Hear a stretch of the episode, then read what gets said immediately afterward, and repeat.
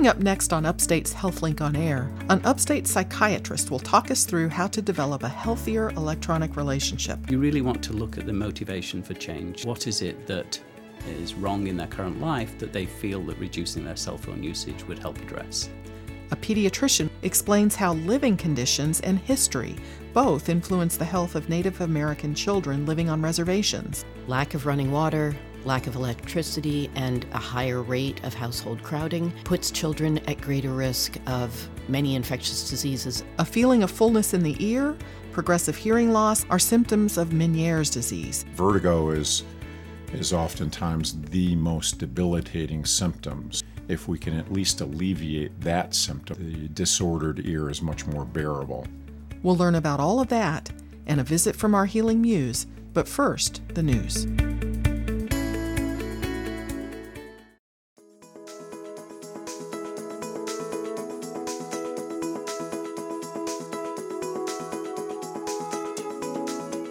This is Upstate Medical University's HealthLink on Air, your chance to explore health, medicine, and science with the experts from Central New York's only academic medical center. I'm your host, Amber Smith.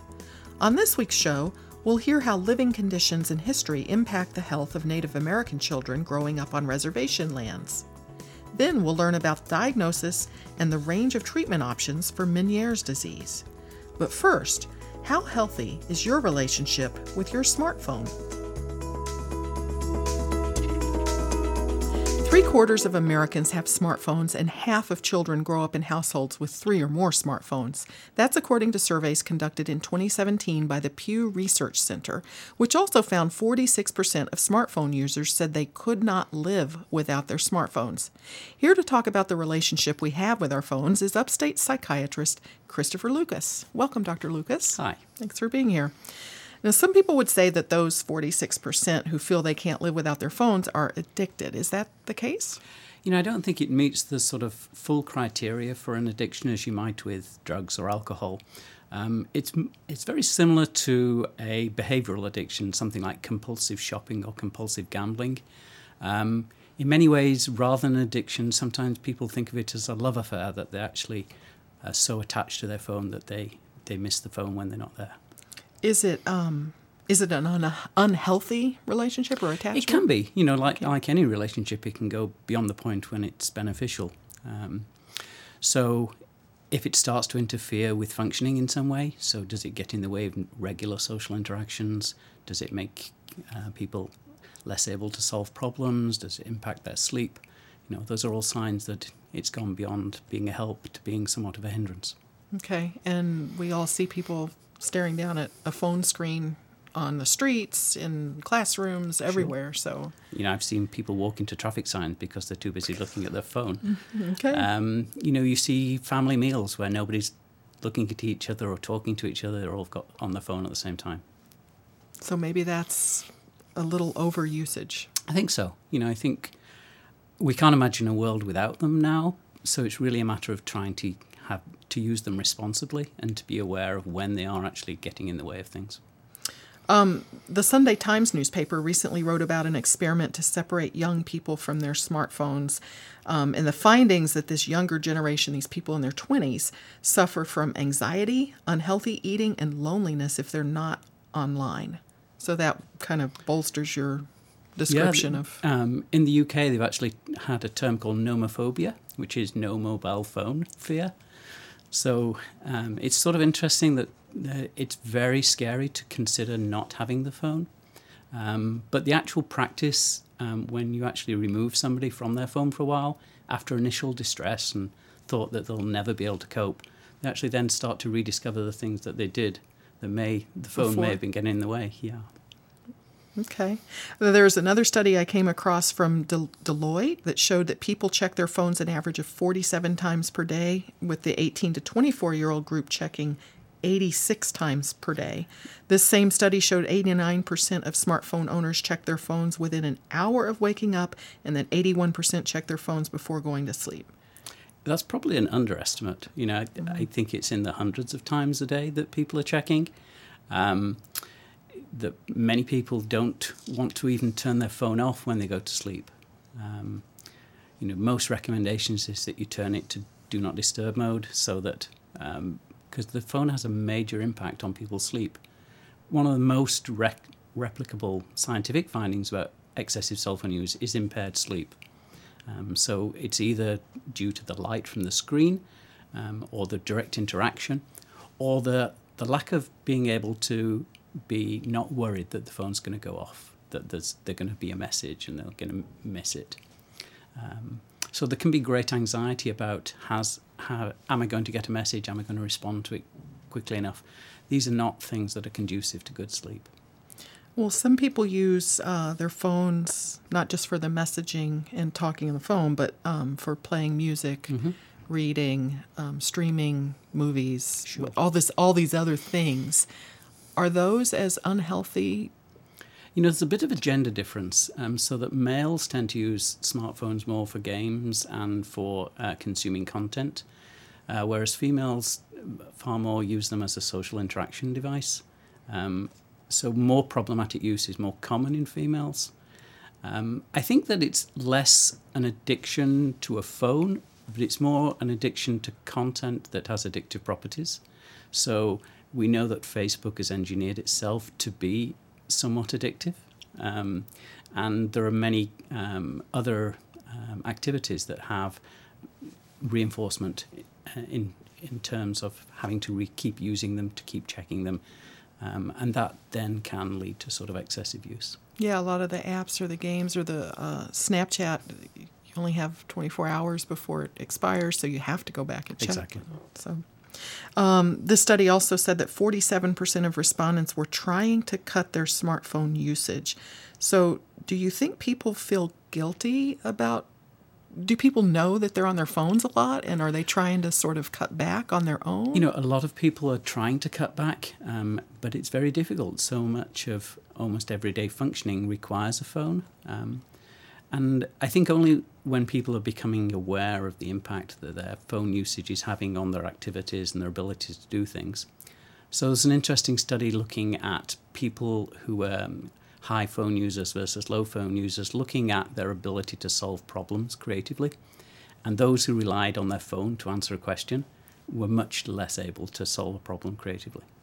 Huh. So they just sort of outsource their brain to exactly. their phone, and exactly. if the phone doesn't work or loses a charge, yeah. they're lost. Huh. Um, well, this is Upstate's HealthLink on Air. I'm your host, Amber Smith, talking with Upstate psychiatrist Christopher Lucas about cell phone usage.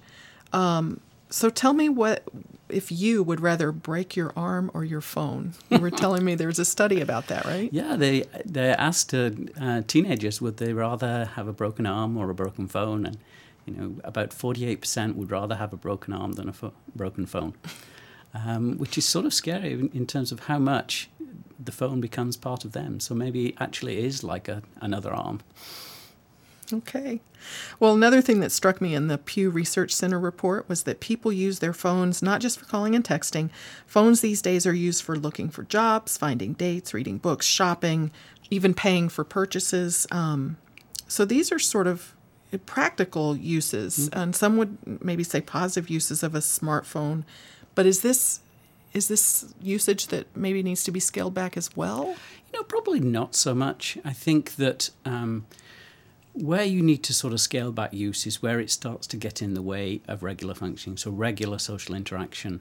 Um, the most common associated negative effect from smartphone use is sleep. So I think that one of the first things that should be looked at is what's, what's the quality of the sleep? How much sleep are you getting? Um, because poor sleep the night before leads to reduced functioning. Um, so they did some studies of workers who were responding to work emails late in the evening, and they were much less productive the next day. Wow. Okay. Now, there's some people that forbid the use of smartphones at a dinner table, um, or there's families that prohibit the, you know, bringing smartphones to bed. Right. Are these effective ways of limiting the you know, smartphone I think having usage? a sort of um, a digital-free zone or digital-free time is probably one of the easier ways to do that. Um, so I've known sort of millennials put all of their smartphones in the middle of the restaurant table, and the first one to touch it has to pick up the tab. You know that. Um, but I think families could have similar rules that, you know, phones need to go in a bowl, and they can be picked up after the meal's finished. So if the teenager starts having anxiety about not having their phone in their hand, mm-hmm. it, is that something they need to just work through? Yes, you know, anxiety is a, a useful emotion, but it's one that dissipates over time, so that if you persist experiencing anxiety, it settles. Um, and then the next time it won't be as anxiety-provoking. If you forever respond to the anxiety by picking up your phone, you never learn that you're able to live without your phone for a while. So you can sort of train yourself. Mm-hmm. Okay. What do you advise if you've got um, a patient that comes to you and says, help me, I feel like I'm really addicted to my phone? What are some of the things um, that you advise them to do to sort of establish a healthy? So I think that they need to get um, a little bit more distance from their phone so that the phone isn't, isn't always with them. Um, I think they need to have times or places where they aren't using their phone. Um, but as with any sort of addiction, you really want to look at the motivation for change. So what is it that is wrong in their current life that they feel that reducing their cell phone usage would help address? Um, and really try and m- uh, motivate people to see the positive benefits of not using their phone for everything. So it might be that, you know, their their boyfriend or girlfriend has accused them of, you know, being on their phone too much. Mm-hmm. So is that a motivating absolutely. enough factor? You know, if, you know, they're still like the boyfriend or girlfriend. Okay. But absolutely, yes. Um, you know, I think that getting in the way of regular interactions, um, you know, one of the more sobering statistics is that the the psychological characteristic most common in people who are heavy phone users is loneliness. Really? Um, yeah. And it seems that people who are lonely are, are driven or drawn towards using a cell phone for interaction. Um, but then increased use doesn't make them any less lonely. Interesting. So how do you strike a balance between, uh, you know, being connected, because you that that's positive to mm-hmm. feel like you're a part of something, right? And, for sure. and being disconnected. You know, I think it's a balance between having face-to-face interactions and having Um, online virtual interactions. Um, you know, both have equally valid types of interactions, but if one is crowding out the other, then um, it's probably unhealthy.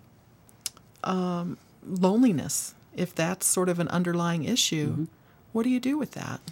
Um, again, you get out, you meet people, you talk to people, you... Maybe force yourself to... Yeah. Get out and go to a... restaurant you know, on your own or uh, go do an, things. An interaction via your smartphone is inherently less anxiety-provoking.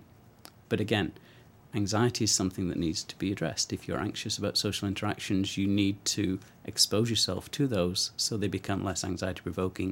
You become more skilled at them um, rather than avoiding them. And the only way I can interact is via a virtual means.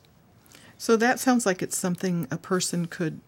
sort of attempt on their own, but mm-hmm. might they need professional assistance too? Or you know, I think that if there's significant social anxiety, yes, they probably do. What about, are there people that just don't have a problem with phone usage that are, I mean, how how did they get so lucky that they don't have this issue? Um, you know, I think that um, there are definitely people who are very heavy phone users where it isn't a problem, and, and they seem to be able to have a balance in their life. Or it could be that they are less susceptible to these reinforcing behaviors, so that they, some people are somewhat more drawn to them, and that may be neurochemical in basis. So, really, um, people with A D H D are often drawn to new and exciting sources of stimulation. Um, it underpins some of their distractibility, uh, and people with A D H D are more prone to problem phone usage. So it could well be that the same mechanisms are happening. Wow, and it's feeding itself mm-hmm. by doing wow. Well, interesting. This has been a, a very interesting discussion. I appreciate you being here. My guest has been Upstate psychiatrist Christopher Lucas. I'm Amber Smith for Upstate's podcast and talk show, HealthLink on Air.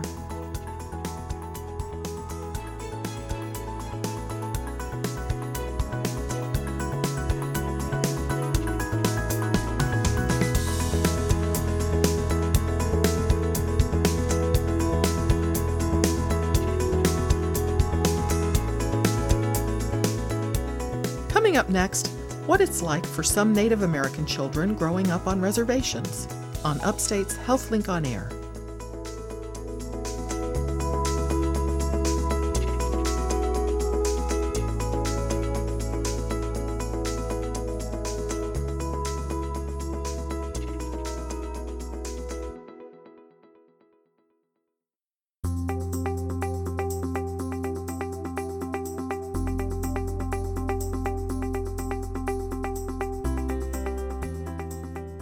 From Upstate Medical University, I'm Amber Smith. This is HealthLink on Air.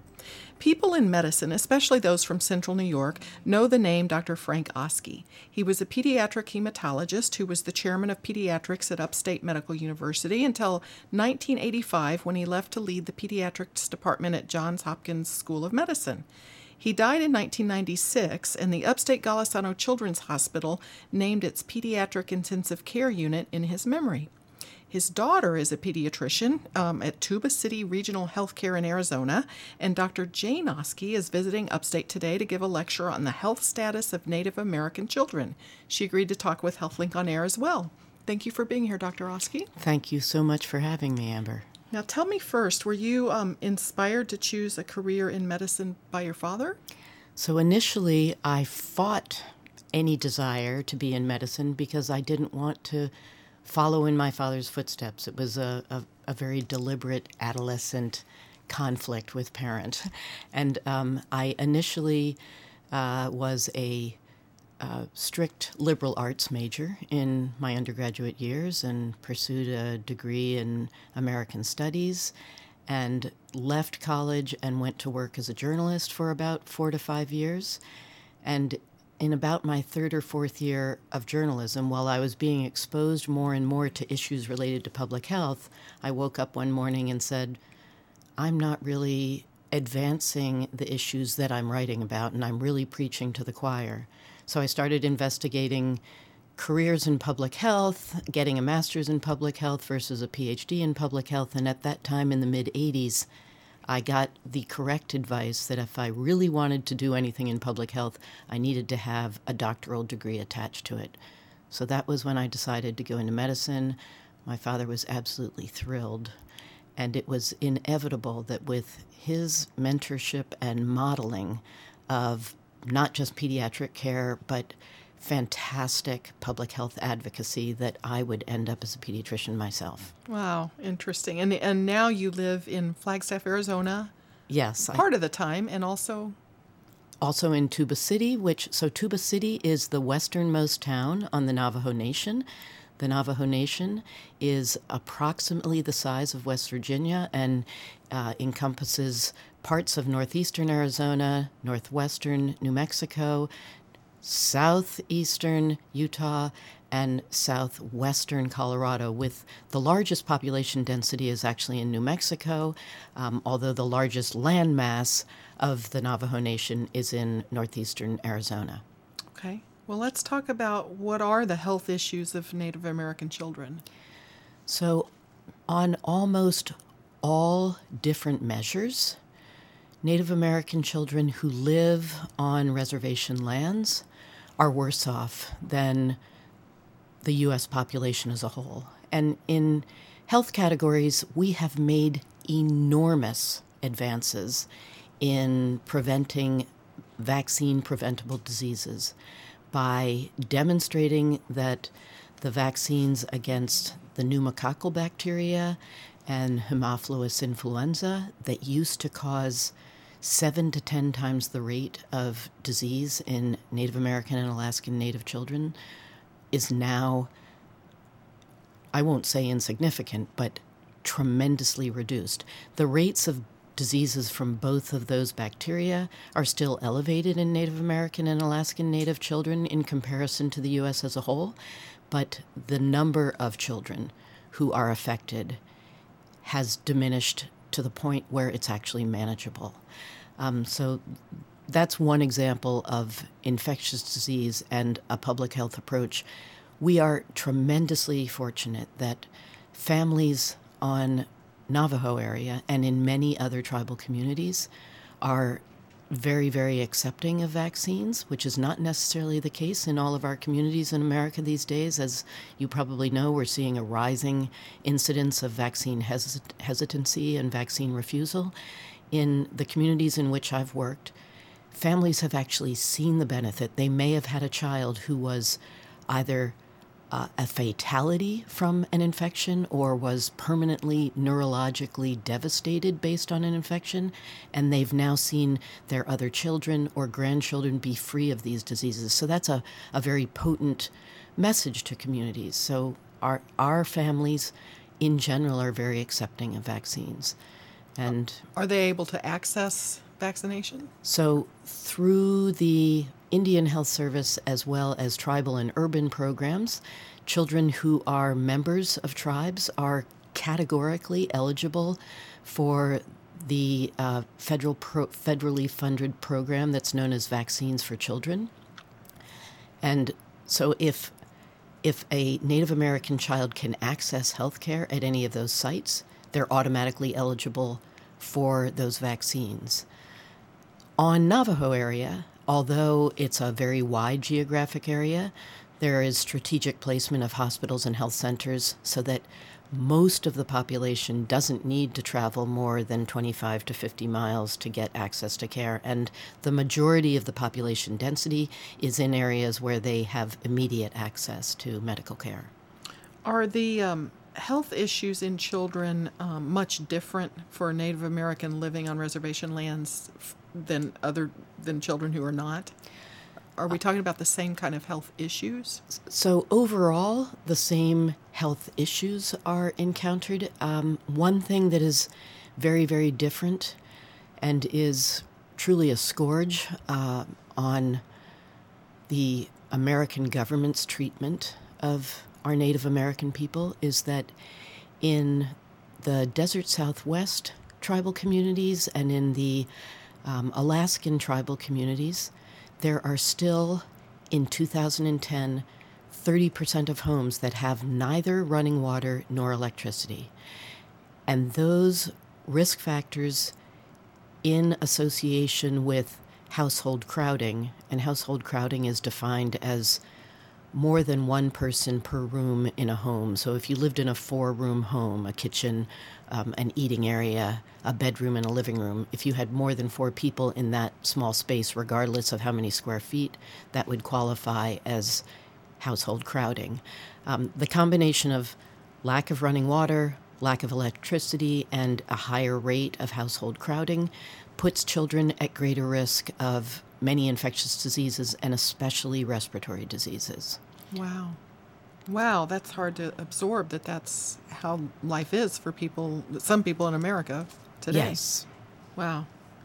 Um, when you go in and you Google the topic, um, Native American health issues, there's a bunch of things that come up. Um, diabetes, injuries, tuberculosis, suicide, sexual abuse, um, pneumonia, influenza. I mean, there's a lot there.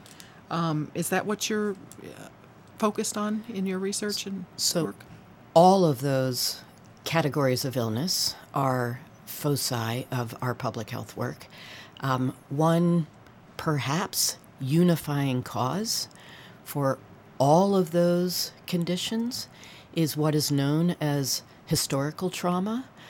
So historical trauma is the concept of a community or a population having endured something such as genocide or something such as uh, an outside force working hard to diminish the size of a population. Um, it could also be war. It could be poverty that leads to historical trauma in a population. For Native Americans, there's the combination of the American Indian Wars of the nineteenth century, Uh, reduction, starvation, forced migration away from their homes, their cultural locations, as well as what came after that, which was the boarding school phenomenon where very many Native American children, more um, commonly in the western states and the northern plains, were were taken from their homes, placed into boarding schools because there weren't good public schools available in their more remote settings. And in the boarding schools, children were actually beaten for speaking their native languages. Mm.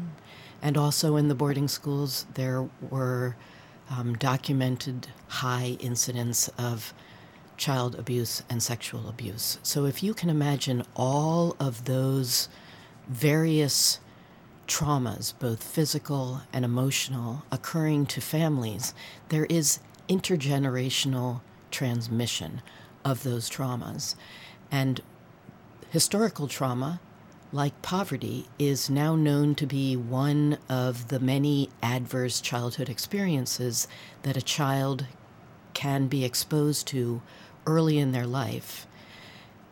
Those adverse childhood experiences, whether it's poverty, physical abuse, physical, physical neglect, parental discord, separation, divorce, being exposed to domestic violence in the home, being exposed to parental substance or alcohol use or abuse, all of these things are considered to be causes of adverse childhood experiences.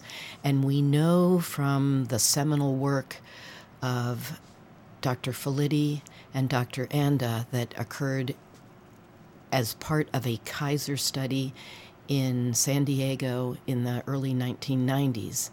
This was done in a predominantly Caucasian population, a predominantly middle-class population, and they found that even in that relatively privileged community, that having three adverse childhood experiences increased the risk dramatically of chronic illnesses of adulthood, cardiovascular disease, diabetes, lung disease, and also increased the risk of those people turning to alcohol or drugs to numb the pain, becoming suicidal, developing depression.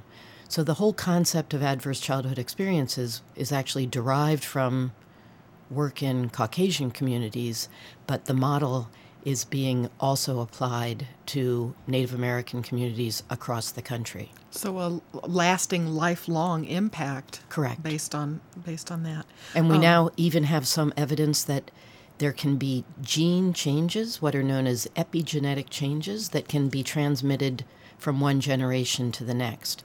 And we don't yet know whether some of those epigenetic changes could be responsible for the higher rates of type two diabetes that are seen in Native American children and adults. Interesting. We we have strong suspicion and the beginning of evidence that these epigenetic changes are responsible for an increased risk of certain what are known as autoimmune diseases in Native American peoples, such as um, uh, rheumatoid arthritis, juvenile arthritis, conditions such as that. This is Upstate's HealthLink on Air. I'm your host, Amber Smith, talking with Doctor Jane Oski, a pediatrician and visiting lecturer to the Upstate Golisano Children's Hospital. Um, tell me if there's been progress that's been made in health disparities in, in the health disparities due to use of sound public health principles. Do you have some examples? So, as I mentioned earlier, uh, thank you for that question. Um, one of the most significant interventions that we've been able to provide has been vaccine. vaccine. And the vaccines against the Haemophilus influenza, what's also known as H-flu in shorthand, and streptococcal pneumonia have been enormously effective at reducing respiratory diseases and um, otitis media or ear infections in um, children in Native American communities across the country. The other thing that we've done a substantial job at reducing is the incidence of hepatitis A disease, which used to be epidemic in the desert Southwest and in the Alaskan tribes. And so the hepatitis A vaccine, beginning in nineteen ninety-six, was given to our communities um, much more aggressively, and we have seen the rates of hepatitis A drop down below the rate that's seen in the U S in general. Wow. Um, there are several different promising programs that are not necessarily traditional health-related programs, but um, more like service programs that are offered, one of which is called the Family Spirit Program, which was developed at the Johns Hopkins Center for American Indian Health, which is housed at the Johns Hopkins School of Public Health. It is a three-year, thirty-three curriculum educational program that is offered in the homes to families of firstborn, whether or not they're teen parents or young adult parents. And ideally, the families are connected with, prior to the birth actually happening, the thirty-three different curricular elements address positive parenting techniques, uh, childhood injury reduction, car seat safety use, the importance of early childhood um, education, teaching reading to our children as early as at birth, uh, developmental promotion in the homes, positive relationship status. And this program, the Family Spirit Program, is now being used in over one hundred tribal communities nationwide and has actually been adapted for use in urban communities in both Saint Louis and Chicago. And it shows the greatest potential for actually preventing the adverse childhood experiences because it's helping parents to learn the best skills for loving their children, raising their children, in enveloping their children with love and developmental support. So being very proactive about this. Correct. Wow. This has been very interesting. My guest has been pediatrician and visiting lecturer, Doctor Jane Oski. I'm Amber Smith for the podcast and talk show produced by Upstate, HealthLink on Air.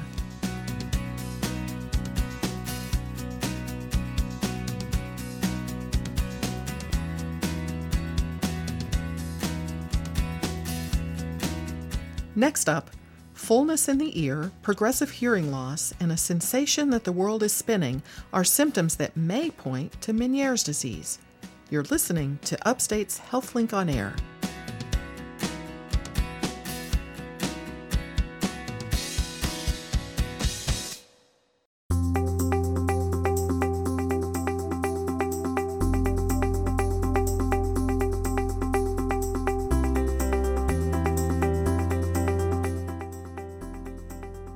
From Upstate Medical University, I'm Amber Smith. This is HealthLink on Air.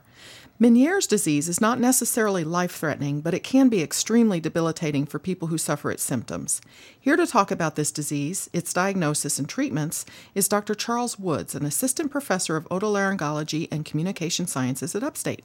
Welcome. Thanks for being here. Thank you. Now, I also want to say you spe- this is ear, nose, and throat, um, but within that, you subspecialize. What is your um, subspecialization?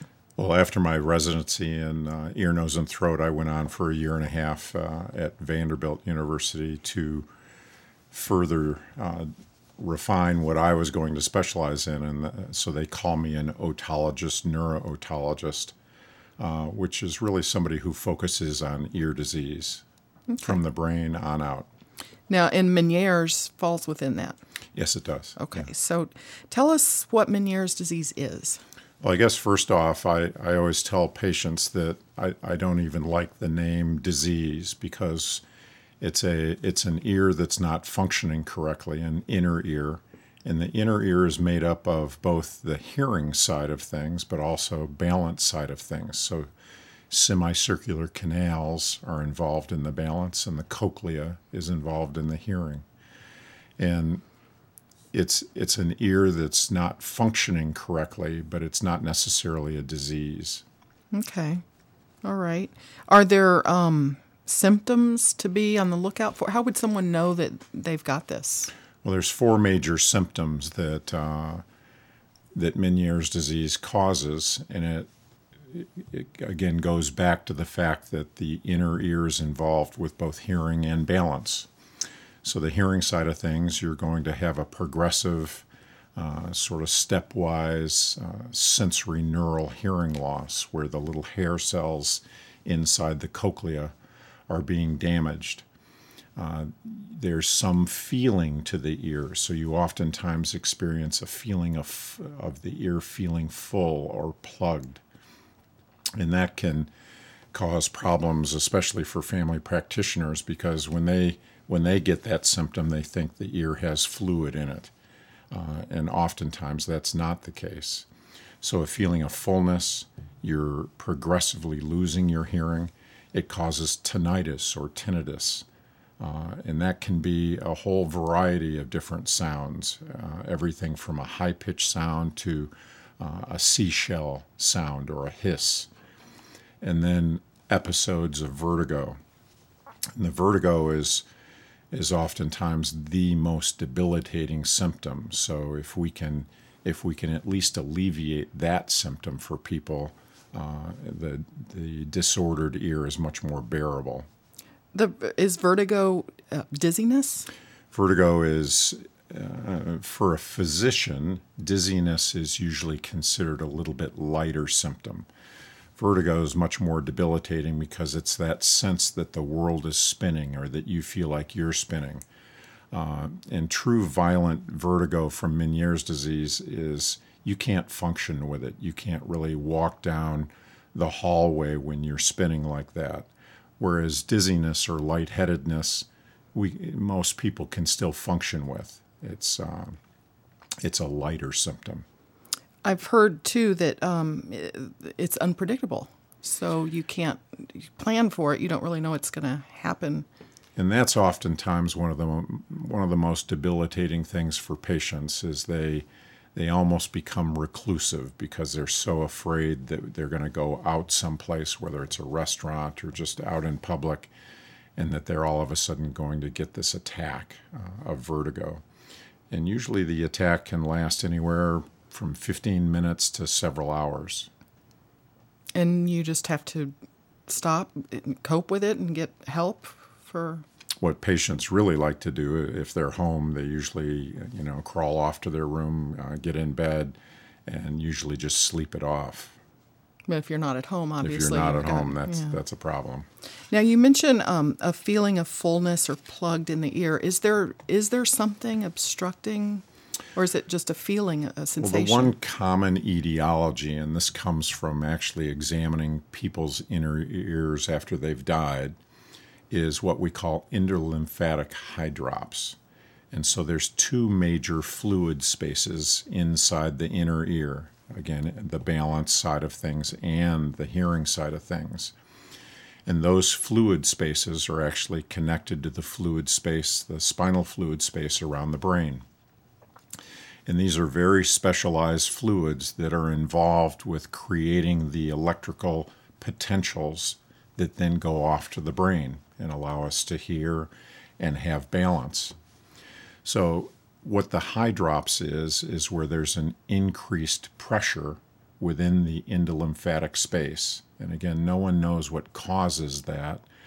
And oftentimes when I'm explaining this to patients, I tell them it's, it's not all that dissimilar from glaucoma. Glaucoma uh, is an increased fluid pressure inside the eye. When that fluid pressure is increased, it can cause retinal damage. Same thing with the inner ear. There's an increased pressure within this fluid space in the inner ear, and that can cause progressive neural damage. Does it happen with age? Doesn't really happen. I mean, you can have Meniere's disease when you're as young as, you know, in your teens. It's much more common usually in the your thirties, forties, fifties. Huh, okay. So is it difficult to diagnose? Or if you have these symptoms, are you considered that you have Meniere's? Or?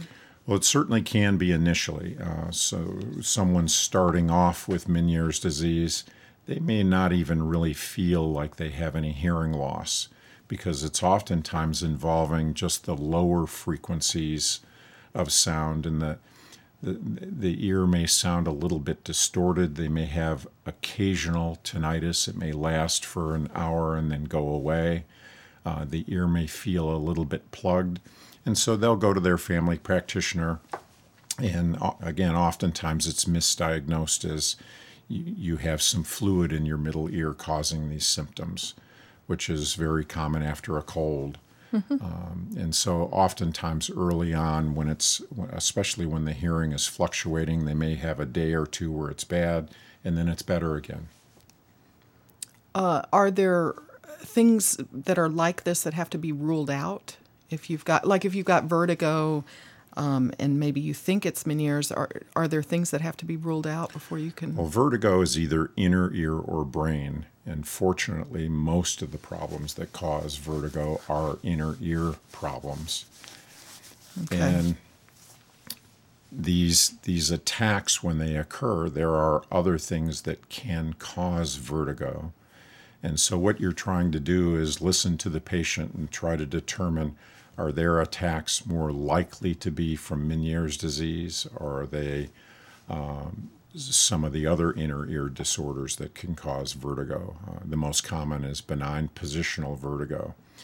And so, again, early on in the disease, it can be difficult to kind of nail this down. And I'll oftentimes tell my patients, you know, time is going to separate this out.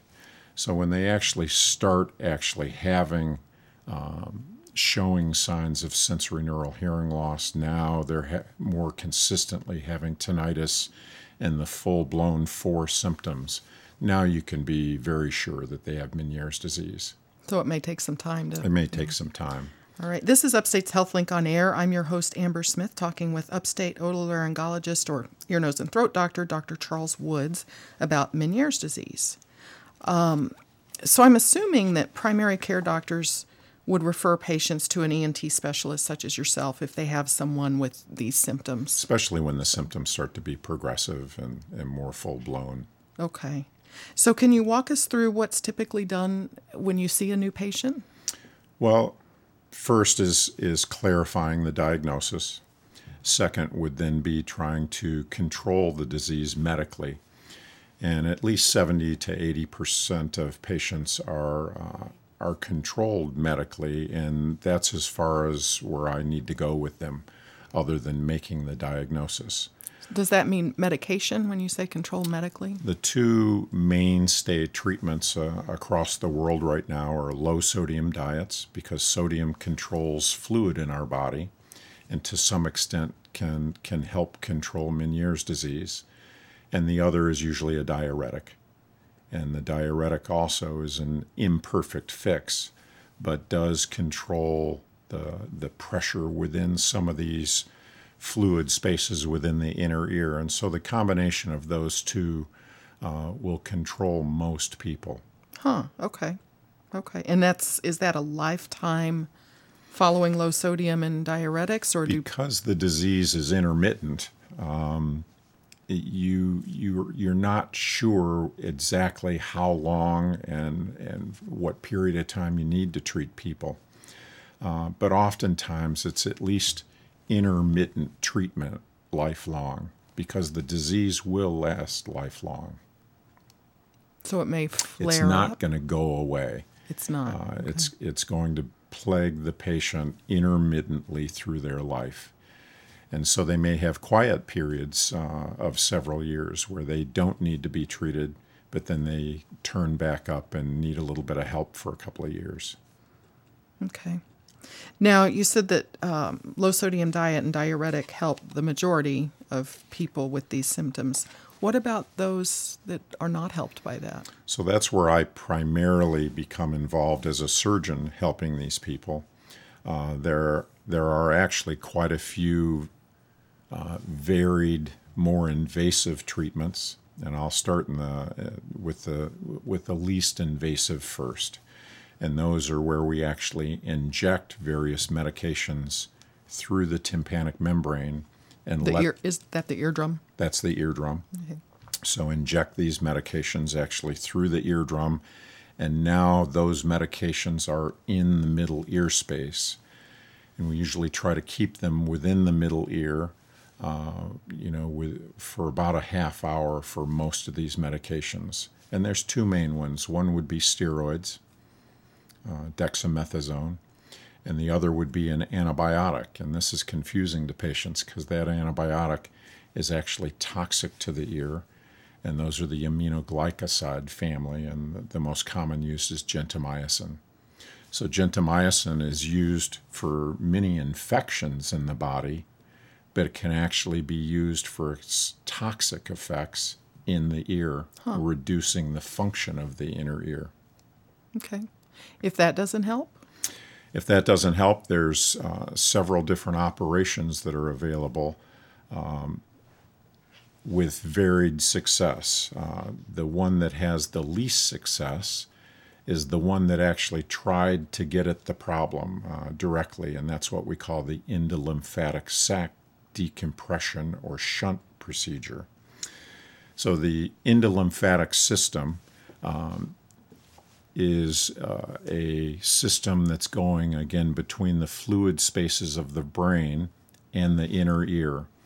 and there's a part of the inner ear called the endolymphatic duct and sac that is allowing fluid to go between those two fluid spaces. And so the shunt was designed to try to reduce the fluid pressure within the endolymphatic space. And it has anywhere, depending on what series you read, success rate of between uh, fifty and seventy percent, which is not great by surgical standards. So, but it's also a, a fairly non-invasive procedure. You're not going to hurt someone's hearing usually by doing this kind of procedure. It's a procedure that you can do in, a, in about an hour and a half to two hours. Uh, Again, it's how effective is it going to be? What's the more successful? The more successful procedures are where you're actually a little bit more destructive to the ear. Uh, the uh, we have the capability of actually going in between the brain and the inner ear and just cutting the vestibular nerve, the balance nerve, leaving the cochlear nerve for hearing alone. And that operation is actually uh, quite successful, uh, probably between ninety-five and ninety-eight percent. But it's also quite invasive uh, and, and carries the risk of us being next to the brain as we're doing this surgery. Well, and what happens when you cut the balance nerve? Well, the brain is quite good at switching over to the normal side for balance function. So those individuals actually will get back probably ninety-eight to ninety-nine percent of their balance function. And as long as that nerve is not sending bad signals from the ear that's dysfunctioning, then they do quite well. The only individuals that I worry about with that type of thing are as we get older, and I'm I'm, I'm lumping myself into this, so above the age of about sixty-five, now we're not going to compensate as well because uh, the plasticity of our brain isn't as good at switching over to the normal side. There's w- there's, there's one, one last one, okay. okay, and that's a labyrinthectomy. And a labyrinthectomy is where you actually surgically go in and remove the inner ear. Huh. That's a fairly... I don't want to say simple operation, but a straightforward operation. It's no longer involving the brain, and you're removing both, you're removing the balance canals is essentially what you're doing. But it, it does the same thing as cutting the vestibular nerve. It makes the brain switch over to the good side, and it gets rid of the bad signals coming from the dysfunctioning ear. Interesting. Well, thank you so much. My guest has been Upstate otolaryngologist Doctor Charles Woods. I'm Amber Smith for Upstate's podcast and talk show, HealthLink on Air.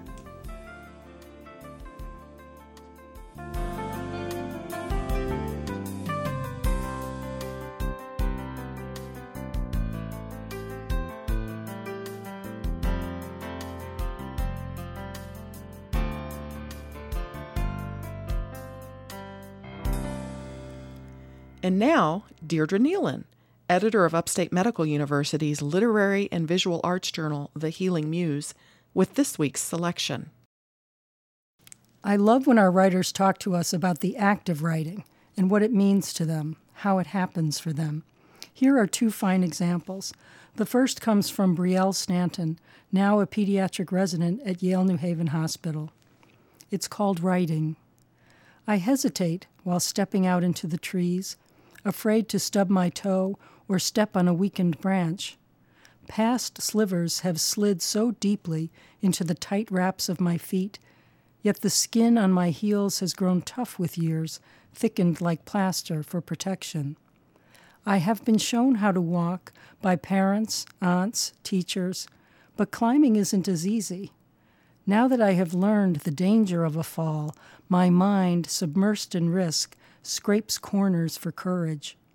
Slowly, slowly, I reach for a limb, wrinkled in strength, and once my pen touches the page, I am finally climbing barefoot.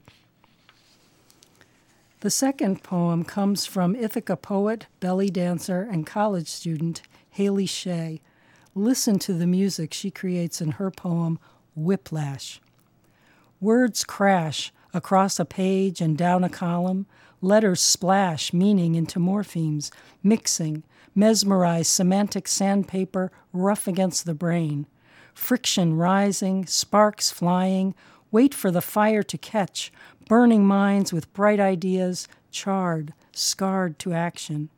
Breath taken, energy shaken, no safety from reality is what it is. Face it head on, no wait, too cliché. Insulation thrown to the sidelines, neural tissues, balance issues, axons connected in myelin sheathing. Remember to check. Are you still breathing? Rhythm, rock to rest, stillness, verse illness. Calm the waters till they settle. Don't let the monsters meddle. And remember always, intention.